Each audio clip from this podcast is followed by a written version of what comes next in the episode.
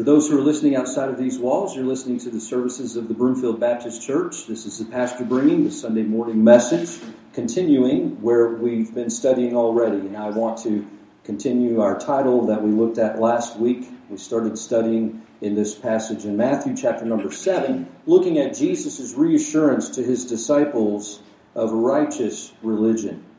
And uh, let me just clarify that title so there's no confusion. Reassurance comes from asking, seeking, and knocking until you know God has heard you. And once you have sought the Lord and are walking with Him, James tells us what true religion in the scriptures is all about. He tells us that pure religion and undefiled before God and the Father is this to visit the fatherless and the widows and to keep himself unspotted from the world. Notice that religion follows after salvation. Religion is not the way of salvation. Religion is not the means of earning any grace from God.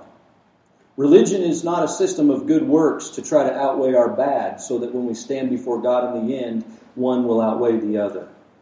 If that's the approach you take, my friend, it will leave you short and you will face a valley of decision. And one day the books will be opened, and the book will be opened. And if your name is not found written in the Lamb's book of life, the words that our Savior says here and later in chapter Matthew, uh, Matthew chapter number seven, he says, "Not every one that saith unto me, Lord, Lord, shall enter into the kingdom of heaven, but those whose names are written in the Lamb's book of life by faith, their heavenly home is secure." Now, once we know the Lord by faith, we make a decision. The Lord, walking by the seashore of Galilee, called his disciples. He did it backwards. You know, usually a parent would look at a rabbi on that day and say, You know, I'd like for my son to follow this rabbi, Rabbi so and so, and he'll grow up to, to be a good teacher for Israel. And that's what I desire for my child. And so then the parent would approach the rabbi and say, Rabbi so and so, can my son follow in your footsteps? And the rabbi would uh, either accept or decline that disciple. Jesus completely flipped it on its head. He, walking by the seashore, saw just ordinary, common, everyday men, fishermen. And he pointed them out and he said, Follow me, and I will make you to become fishers of men. And they left all and followed him. So they had already accepted who he was according to the prophesied scriptures. They held in their hands the revelation of God that said Messiah is coming. And they believed Jesus was the one. And they believed with all their heart, Lord, to whom shall we go? Thou hast the words of eternal life. And they gave their life to Jesus and said, We will follow you at your invitation. So believing on him as Savior and following him in discipleship, this is where the road of real religion begins. This is where your works are done. Because you've already believed. You do what you do to point others to God. This is the Sermon on the Mount and its content, is it not? To be salt and to be light as following Jesus so that others may see your good works and glorify your Father which is in heaven, that they might be converted, that they might have an aha moment, that they might come to themselves and say, I have to do with God. And one day all will stand accountable before Him. Every knee shall bow and every tongue shall confess that Jesus Christ is Lord to the glory of the Father. And so, as disciples, what do we do? There's a blueprint that the Lord gave us for a blessed life. And it begins in that introductory portion of this so-called Sermon on the Mount. Blessed are, and you fill in the blank with those eight beatitudes that are given as he wraps our attention around every word that proceeds from his mouth from there forth. And as we, in our minds, sit on that hillside with the disciples on that day when Jesus began to teach this, we're enthralled. We're, we're uh, enraptured, hanging on everything as he moves into the main content of what he's going to deal with. He talks about being salt and light. He talks about the persecution that'll come for them following him and making the decision to come out from the world and to be different. And that it's not going to be a bed of roses. That if you're being salt, you're going to leave burns along the way, and you're going to hold back corruption, and people are going to have a problem when you tell them that they're wrong according to the Word of God. Not because you know better, but because God has revealed the way that's right. And when we walk contrary to that, we're walking in unrighteousness. And when we expose that before people, it's abrasive to them. And there's persecution that comes. Nevertheless, we have a great resource. We have the Word of God. What's our relationship to it? Well, in this day, on that hillside, those that would hold the Word of God would hold from Genesis to Malachi in their hands because the New Testament had not been penned by this time. We have the full canon of Scripture, Genesis to Revelation. And so we have the guidebook, we have the roadmap to follow, we have the compass that leads us on the true course as we follow Christ. Hang on every word of this book now. What's our relationship to it? It's from God. And the law in particular, what's our relationship to the Old Testament? Jesus Christ is the fulfillment of all the law that was given to Moses for the children of Israel. And he's not come to do away with the law. No, on the contrary, he's come to fulfill it. Every jot, every tittle will be fulfilled. Heaven and earth shall pass, but his word shall not pass. And so, what's our relationship to this? As we pore over the Pentateuch, as we look at Moses and the prophets, as we study the Old Testament, as we walk worthy of the vocation wherewith we're called, through and through the Word of God begins to change us. We see God's mind revealed in the Old Testament, in the law and the prophets. We see how we ought to, ought to emulate God as followers of Christ. We see how are we, we are to walk in a relationship with Him that is right, which then spills over to a relationship with each other which is right. And as disciples, the world looks and says, You've got something that I don't have. There's a joy, there's a peace. Even though you're mourning and you're weeping and you're crying, there's a joy deep down inside that circumstance can't take away. And you have your eyes fixed solidly on heaven and on what is to come through the promises of the Word of God. I yearn for that. The world begins to hunger and they begin to seek and they begin to search because of your life. You're not perfect. Oh, but you're called to be perfect, even as your Father in heaven is perfect. So when you stumble along the way, the Bible says a just man falleth seven times and riseth again. Know that you have a heavenly Father who gave you this sermon through his Son, Jesus Christ, who, who yearns for you to keep up, keep going, keep going. When you fall, arise again through the strength of the Spirit within you and put one foot in front of the other for the kingdom of God and say, Lord, I'm going to do it again, but I'm going to do it more like you this time. And by the time you come to the end of your journey of sanctification, on the precipice of glorification, you'll look more like Jesus along that trail because you're following after Him, always having Him in your sights. Jesus, the author and finisher of our faith, who for the joy that was set before Him endured the cross despising the shame. So understand, Jesus is giving reassurance to his followers about their religion. What is their religion? To point others to God. How are they going to do that? By getting their eyes off themselves and looking to the needs of those around them. We heard tremendous testimony this morning. I mean, how do you follow that? I don't know, but the Spirit is with us. And that's a testimony to God's grace working through His people. That's not something that I as a pastor can orchestrate. I can't administrate that. That's from the love of God's people lifting each other up and caring for one another and not letting someone go unobserved because we are reaching out to those around us, fulfilling the law of Christ, following as disciples. And it's great to do that with our church family. But there's a whole world right out here.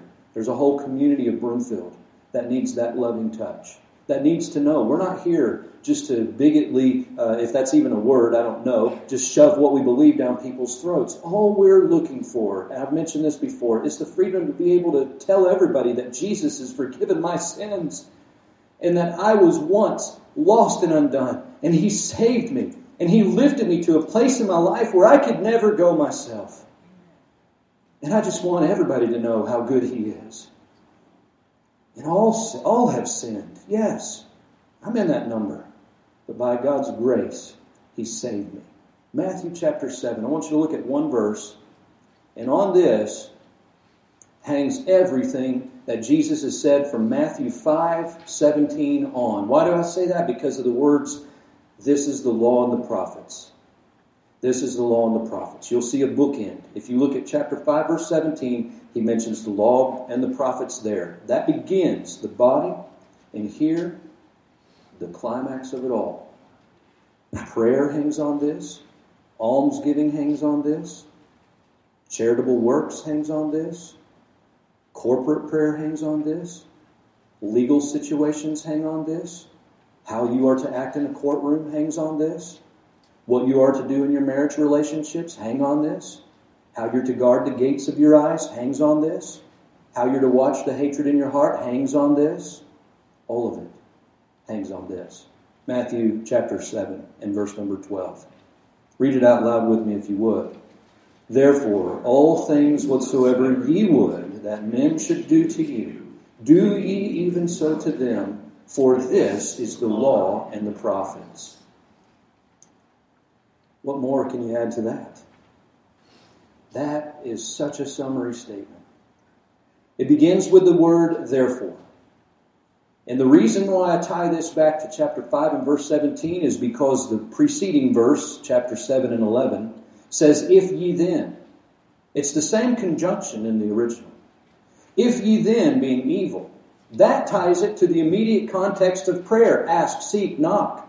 And that ties it really to verses 7, chapter 7, verses 1 up through verse 11. And I see that all as one unit. And here in verse 12, he gives one transitory statement. You know, as a preacher, we honed this, and I'm still working on it. I, I don't know why you guys ever put up with me, but I try, and, and I, I carve things out. You know, Scripture is what God made, the sermon is what we make from what God made. That's the easiest way I can explain it to you. And and others have explained it that way as well.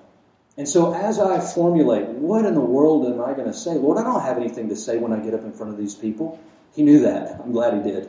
That's why he gave me 66 books to work on because he knows I'll never exhaust it for the rest of my life. And I'll always have something to preach when I stand up here because I have the Word of God.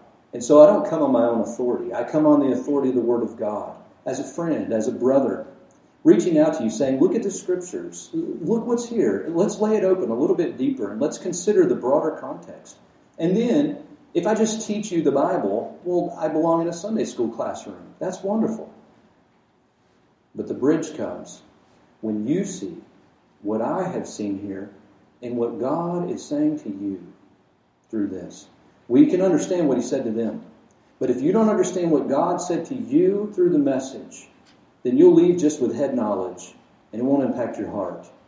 You see, preaching is teaching with a call to action. So in this Sermon on the Mount, is Jesus teaching with a call to action? Absolutely. Does he have a proposition? Yes. Let your light so shine before men that they may see your good works. Does he have transition statements? Yes, he does. This is one of them in, in chapter 7, verse number 12.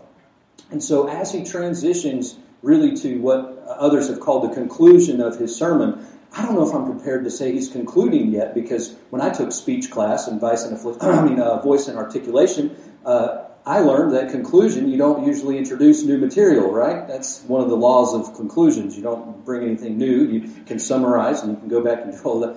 Well, so if we're going to say this is a conclusion, we've got a lot of new material to look through here. It's almost like proverbial statements. This, this, this, this. And I pointed them out to you before, but just notice verse, uh, verse 12. He says, Everything hangs on this. Verse 13, he says, enter.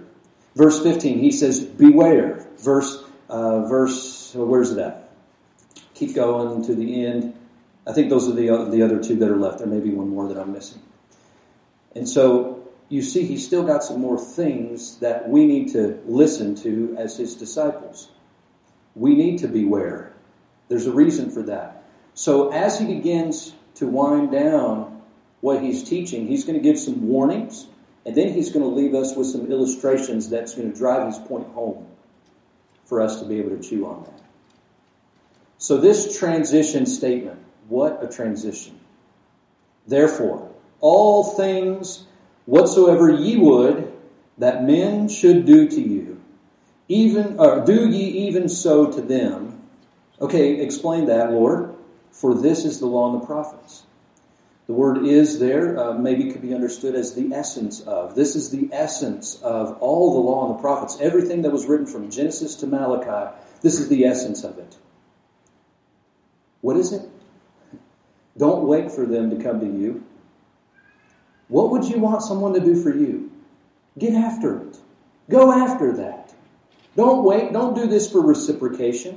You don't wait uh, thinking, and some have wrongly uh, misunderstood this, I believe, because they take the, the purpose clause and they do something with it that I don't think the Lord intended because of the, the moods and things that are happening here.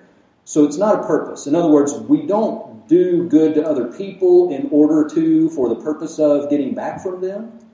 No, if we're going to follow Christ, we give and we expect nothing in return. Nothing. We, no one owes us anything. And if we can order our lives, Paul says, owe no man anything.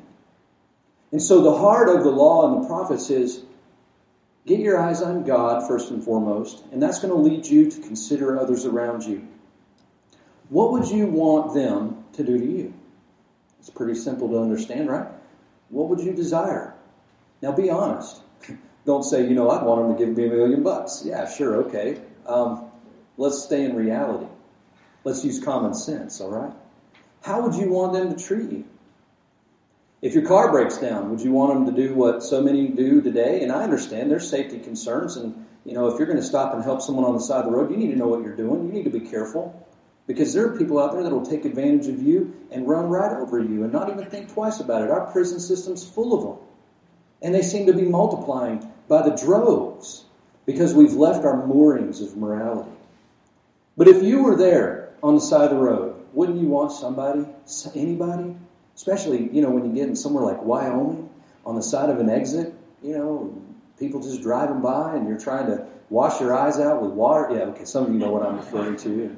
Saving your kids, you know, from their incidents and things. Life, you know, takes over. Uh, there was one person, there was one person that rolled their window down and said, "Hey, are you guys okay?" And I'm like, "Please don't stop. This is I just keep going. We'll be fine. We'll figure it out." but they, you know, they just kept going. They did at least ask. You know, it's kind of like uh, when I was skiing the other day. I was going, so yeah, I was going, and so this lady just tumbled. I mean, it was it was really bad wreck she had, and I felt bad, and I was. I didn't know what I was doing. I was still teaching myself. And so I asked her, you know, are you okay? But there I go. It's like, okay, I'll send somebody up, you know, later. Just hang tight if you need. She said, I'm okay, I'm okay. All right, that's good. At least, you know, you'd want somebody to stop. You'd want somebody to at least care. Can't we be observant? What would you want someone to do for you? Then go out of your way and do that for them. That's going to take some sacrifice. That's going to take some some labor of love.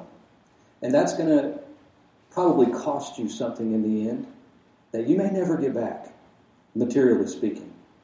But you know what? Jesus just told us how to lay up our treasure in heaven, didn't he? We put it up there, and God is the rewarder. Hebrews 11:6. If we believe God, we believe that He's a rewarder of them that diligently seek Him. Without faith, it's impossible to please Him. Everything we do hinges on this faith. And so, as we continue our studies, looking at this passage dealing with prayer, let me just remind you where we've gone. We looked at the disciples' plea alongside the Father's provision in verses 7 through 11. The principle here is simply put this way God's needy children, right? That's the condition. You belong to Him, then you can go to Him as your Father, and He'll hear you, and you know your prayers are going to be answered when you pray according to His will. The principle is if you are in need and you are a child of God, you can go to Him anytime. He's not like Zeus with lightning bolts. You can approach Him, and He's approachable, and He yearns for you to come through Jesus Christ to his throne of mercy to find grace to help in time of need. We stay persistent in our prayer and we have those prayers realized. Ask and it shall be given you. Seek and ye shall find. Knock and it shall be opened unto you. All things whatsoever we ask in his name we'll have. We persist in prayer until we prevail in prayer. We keep knocking. It's the iterative. Over and over, over, over, over. We keep knocking. We keep seeking. You know, when you're looking for something you've lost, I don't know about you, but I turn the whole place upside down until I find it. And the best place to start is to start cleaning. We need to do a lot of that sometimes, don't we? I don't know where this went. And so I clean it and clean everything, and lo and behold, there it is. And it turns up. Not always, but most of the time it does. But I keep seeking. I don't stop until I'm there. Prevailing. If you're going to prevail, you have to keep doing it. You have to keep knocking. You have to keep asking. And uh, you ask for what you want. You seek for what you're missing. You knock for what you're closed out from and what you need access to. The Larsons have been knocking on China's door for a long time now because God's going to open that door and it seems they're going to be able to get in and see that open. You see, they've persisted. They haven't given up. The picture is given after the principle is laid. The principle is if you have a need and you're God's child, come to Him anytime. You can ask, you can seek, you can knock. He'll never wear Him out. He'll never get tired of you being there. He wants you to be there. He's approachable and He'll help you. Then He gives you a picture. An earthly son has a simple request. No practical jokers here, okay? A loving father is going to do what's right for his son. If his son comes and asks for bread, he's not going to give him a rock. If he comes and asks for a fish, he's not going to give him a snake. If he comes and asks for a for an egg, he's not going to give him a scorpion. Thank you, Luke. That's an interesting one to think about. And so, if that's how an earthly father handles things, what about our heavenly father? An earthly father's good gifts, a heavenly father's supernatural response. You see, God goes exceedingly abundantly above all we ever ask or think. We know how to give good gifts to our children. How much more? How much more? How much more does our Heavenly Father give good things to them that ask Him? So, based off all of this, this leads us to verse number 12 to consider the disciples' passion in light of the law's perfection. The law is not evil because we can't keep it. You see, we all fall short, and the law is our schoolmaster. And Jesus perfected it all. You see, that is such a relief to me to know that I don't have to, I don't have to cross every T. I don't have to dot every I. Now, it doesn't mean that I should just live loosely and, and live however I want to, but Jesus already fulfilled that. And, and I get to live in His righteousness. And I get to try to emulate Him as much as I can. My sins, those areas where I didn't cross the T, those areas where I, I, I'm going to fail to dot the I, that's all under the blood. The blood of Jesus Christ, His Son, keeps on cleaning. It cleanseth us from all sin. That's my plea at the bar of God. And like you, if you're saved, I'm going to say the same thing. The Lord's going to have that list. You know, well, I should say I should say it this way. Actually, according to the illustration, it'll work better. The devil's going to have a list. The accuser of the brethren. Yeah. What about this? Uh, on this date, you remember this time? You remember that word? You remember that thing you said right here? Remember that thought? Remember this? All of that. He's got it all. And he's taken copious notes. And my Savior is my advocate. He's the propitiation for my sins, according to 1 John chapter 2. And when I stand before the bar of God, it's going to be like all that is just not even there because it was put on Him on Calvary. He died in my place as though He were me for me. We sang that that song, Thank You, Lord, for taking my place. That's what Jesus did. He died so that I wouldn't have to to pay for my sins for eternity. What a truth. And so as I follow him, my heart becomes aflame to say, Lord, I want to give back. I, I, want to do for you because of all you've done for me. Now, he hasn't even been to Calvary yet, and he's saying these words in the Sermon on the Mount. This is the very beginning of his ministry. And he has the cross before him yet. And he knows what's to come. His disciples won't figure it out until later, but he knows what lies ahead of him. But do you sense, after Jesus Christ's death, burial, and resurrection, ascension, do you sense that the disciples who became the apostles had a passion for God? Do you see where they really learned something from the Sermon on the Mount? As Peter and John would walk through that temple courtyard one day and see that, that lame man sitting by the gate beautiful, and Peter would admittedly say, Silver and gold have I none, turn his pockets out, I'm broke, I don't have, you know, money, I can't give you an alms. But such as I have, give I thee. In the name of Jesus of Nazareth, arise and walk. And he went walking and leaping and praising God. We sing that in Sunday school, right? And so I think Peter got it. After his conversion, he preached the kingdom of heaven. He preached Jesus Christ, resurrected, who conquered death and the grave. This is the message of hope. And so, how do we fulfill the law? It's through Christ, because he did it for us. And so as we emulate him, as we do for others what he did for us. That's how we show other people who the Lord is.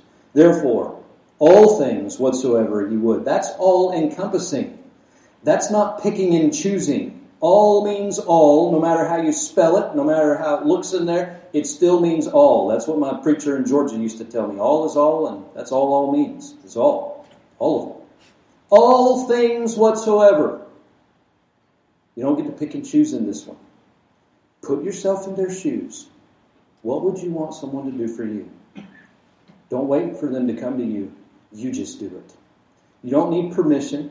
Now, you want to be kind. Maybe there's some things you need to ask. You know, I got a message recently asking if someone could be a blessing to us, and, and somehow they felt like they needed to ask that, if it would be okay. That's fine. You can ask that, but don't fall shy of the blessing just because someone says, no, no, no, I'm okay. If you perceive a need that is there and you can help, you should do it. Some way, somehow, you should intervene. Because if you don't and you just let them go on in their sin, you're going to let them drive off that precipice, so to speak. They're going to stand before God one day. God forbid their blood be on your hands because you could have done something and didn't. And you let them go. No, we stand in the way. We wave our arms and say, "Don't go that way. There's a better way. There's a there's a road of hope. There's a hope, road of life. The bridge is out down here. It's death that way." And Jesus is about to talk about the two ways, isn't he? The two roads, the broad and the straight, the narrow. So here we're reminded that if we are to expect our Father to act in a fatherly way to us by giving us good things, we also need to act in a brotherly way to our neighbors. On this hangs all the law and the prophets. Other passages, many of the verses talk about that. And, you know, Wiersbe made a comment that, that was interesting on this passage, the late Warren Wiersbe. And on this verse, he said, We ought not build our theology on this verse. Going back to the condition of you need to be saved first, his, his words were this. He said, We should no more build our theology on the golden rule than we should build our astronomy on twinkle, twinkle, little star. I agree with Dr. Wiersbe on that. This is not a systematic theology. This is not a biblical theology. This is, this is life, where the rubber meets the road. This is how we walk with Jesus and for Jesus, all the while looking to point others to Christ. And so, as the Lord's disciples continued through their ministry, I think that this was a teaching they kept going back to and back to and back to. Because you see it reiterated. This isn't the only time that Jesus is going to teach this. Okay, he's going to teach it in the Sermon on the Plain. He's going to bring these truths out all along his ministry. And that's a good thing because repetition is the key to memory. And I need to hear things over and over in order for them to stick sometimes. Well, this one stuck. This one stuck. And I would compare it maybe to, uh, to you know, what we have going on with a piano. All right, At the turn of the 19th century, there was something that happened to the harpsichord that revolutionized music.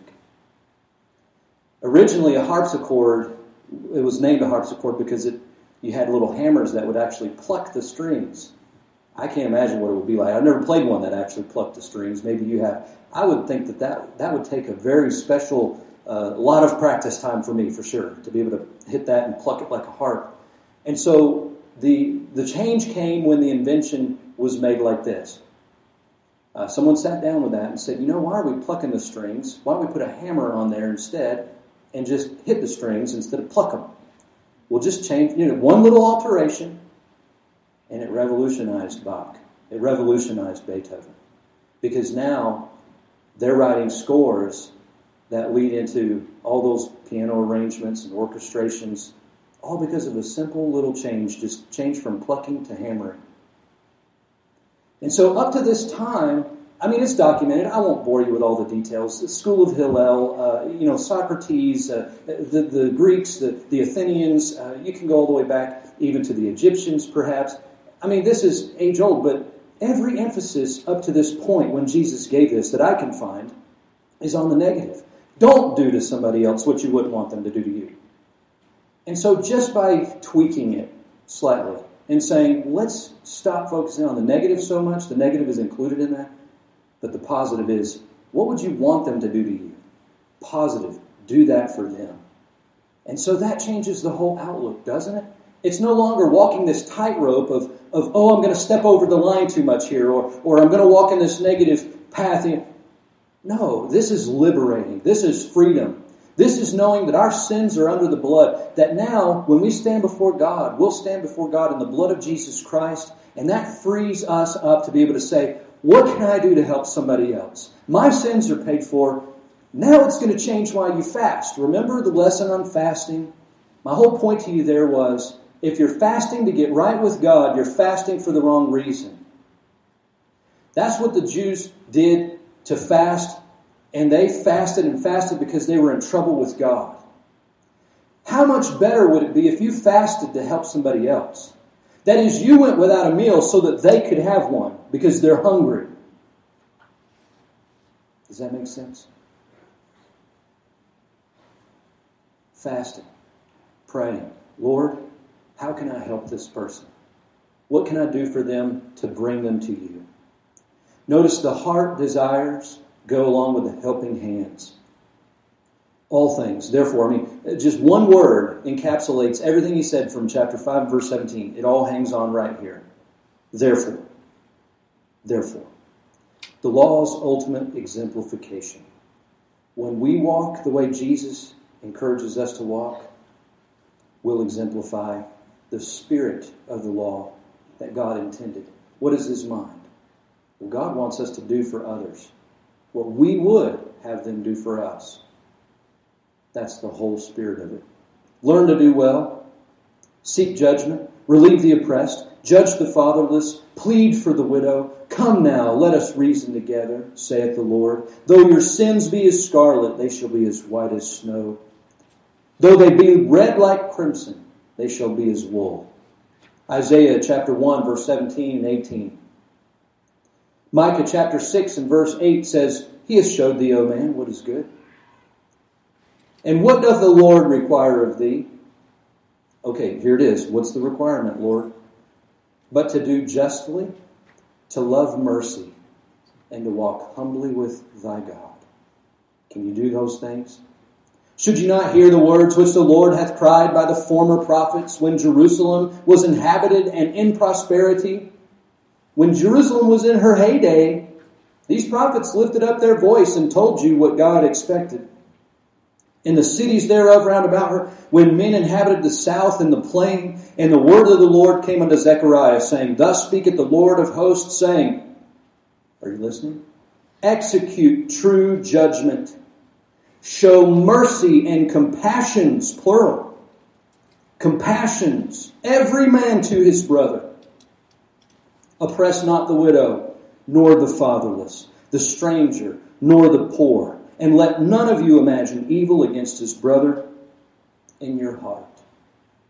How far has America drifted from our Christian moorings, from our Judeo Christian heritage? If we would just return to this, our nation would be so much better. But no, uh, we look, we dream up for new ways to extort other people and to take advantage of those around us, to put as many as we can to usury because we understand interest now. We bring people into bondage.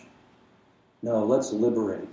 Let's be a people of liberation and a people of freedom that says, this is the way, walk ye in it. And it doesn't cost money. You don't have to have money to buy this treasure. You just come by faith and receive it through Jesus Christ. And so let me encourage you as a follower of Jesus Christ, you need to develop an active prayer life because that is where you're going to find the resources you need when you're at your wits end and don't know how to help this person. But you want you would want them to do this for you but you can't do it for them. That's when you go and you ask lord let me provide for them or some way. So it doesn't have to be me. Uh, it's not about me. Lord just put this in their place so that they can have what they need. Lord do this. You need to be able to get a hold of heaven. You might have to fast to do it you might have to spend some time on your knees in your prayer closet to do it. You might have to give out of your abundance in order to help someone else. You see how it all hinges and ties together? And I'll close with this. One person uh, talked about prayer, and he summarized it with just three phrases. He said, Pray until you pray. Pray until you pray. You know, it's not just some little set of words you do and then, okay, now we move on our way. Pray until you know you've prayed and you know you've connected with God. Stay on your knees. Be persistent until you prevail. Pray until you are conscious of being heard. That was how he put it. Do you know you've been heard? Do you know God has spoken from heaven and revealed what it is to you that you need to do to move forward? Until He has provided and showed up. He said, if you ask, you'll receive. If you seek, you'll find. If you knock, it'll be open. Has it been open? Have you found? Has it been given? Then don't stop until it has been. Pray until you're conscious of being heard. Pray until you receive an answer. How important is that? How long should I pray about something? As long as it takes. As long as it takes. Don't get weary in well doing, for you will reap if you faint not. God knows how to give us good things. And so, our prayer is alongside Israel, and we say, Even so, come Lord Jesus, because that will be the ultimate answer to it all. There's a poem that was written called Vain Are Terrestrial Pleasures. Vain are all terrestrial pleasures. You've been kind to listen to me, and uh, I just want to close so you can think about this with these vanities of vanities, all this vanity and vexation of spirit. Listen to how this writer put it. Vain are all terrestrial pleasures, mixed with dross, the purest gold. Seek we then for heavenly treasures, treasures never waxing old. Well, that sounds like Matthew 6, 19 and following to me. What about you? He goes on. Let our best affection center on the things around the throne there no thief can ever enter, moth and rust are there unknown. Earthly joys no longer please us. Here would we renounce them all, seek our only rest in Jesus, Him, our Lord and Master call. Faith, our languid spirits cheering, points to brighter worlds above, bids us look for His appearing, bids us triumph in His love. May our light be always burning, and our loins be girded around, waiting for our Lord's returning, longing for the welcome sound. Thus the Christian life adorning. Never need we be afraid. Should he come at night or morning, early dawn or evening shade. Are you looking for the appearing of the Lord Jesus Christ? Have you set your hand to the plow, not looking back? Are you fulfilling this pivotal statement? What would you want someone to do for you? Get after it. Don't wait. Go now. Jesus tells you this is the way. This is how you fulfill all the law and the prophets. That's his word. Won't you follow Jesus and open your eyes and look for someone, someone to help today?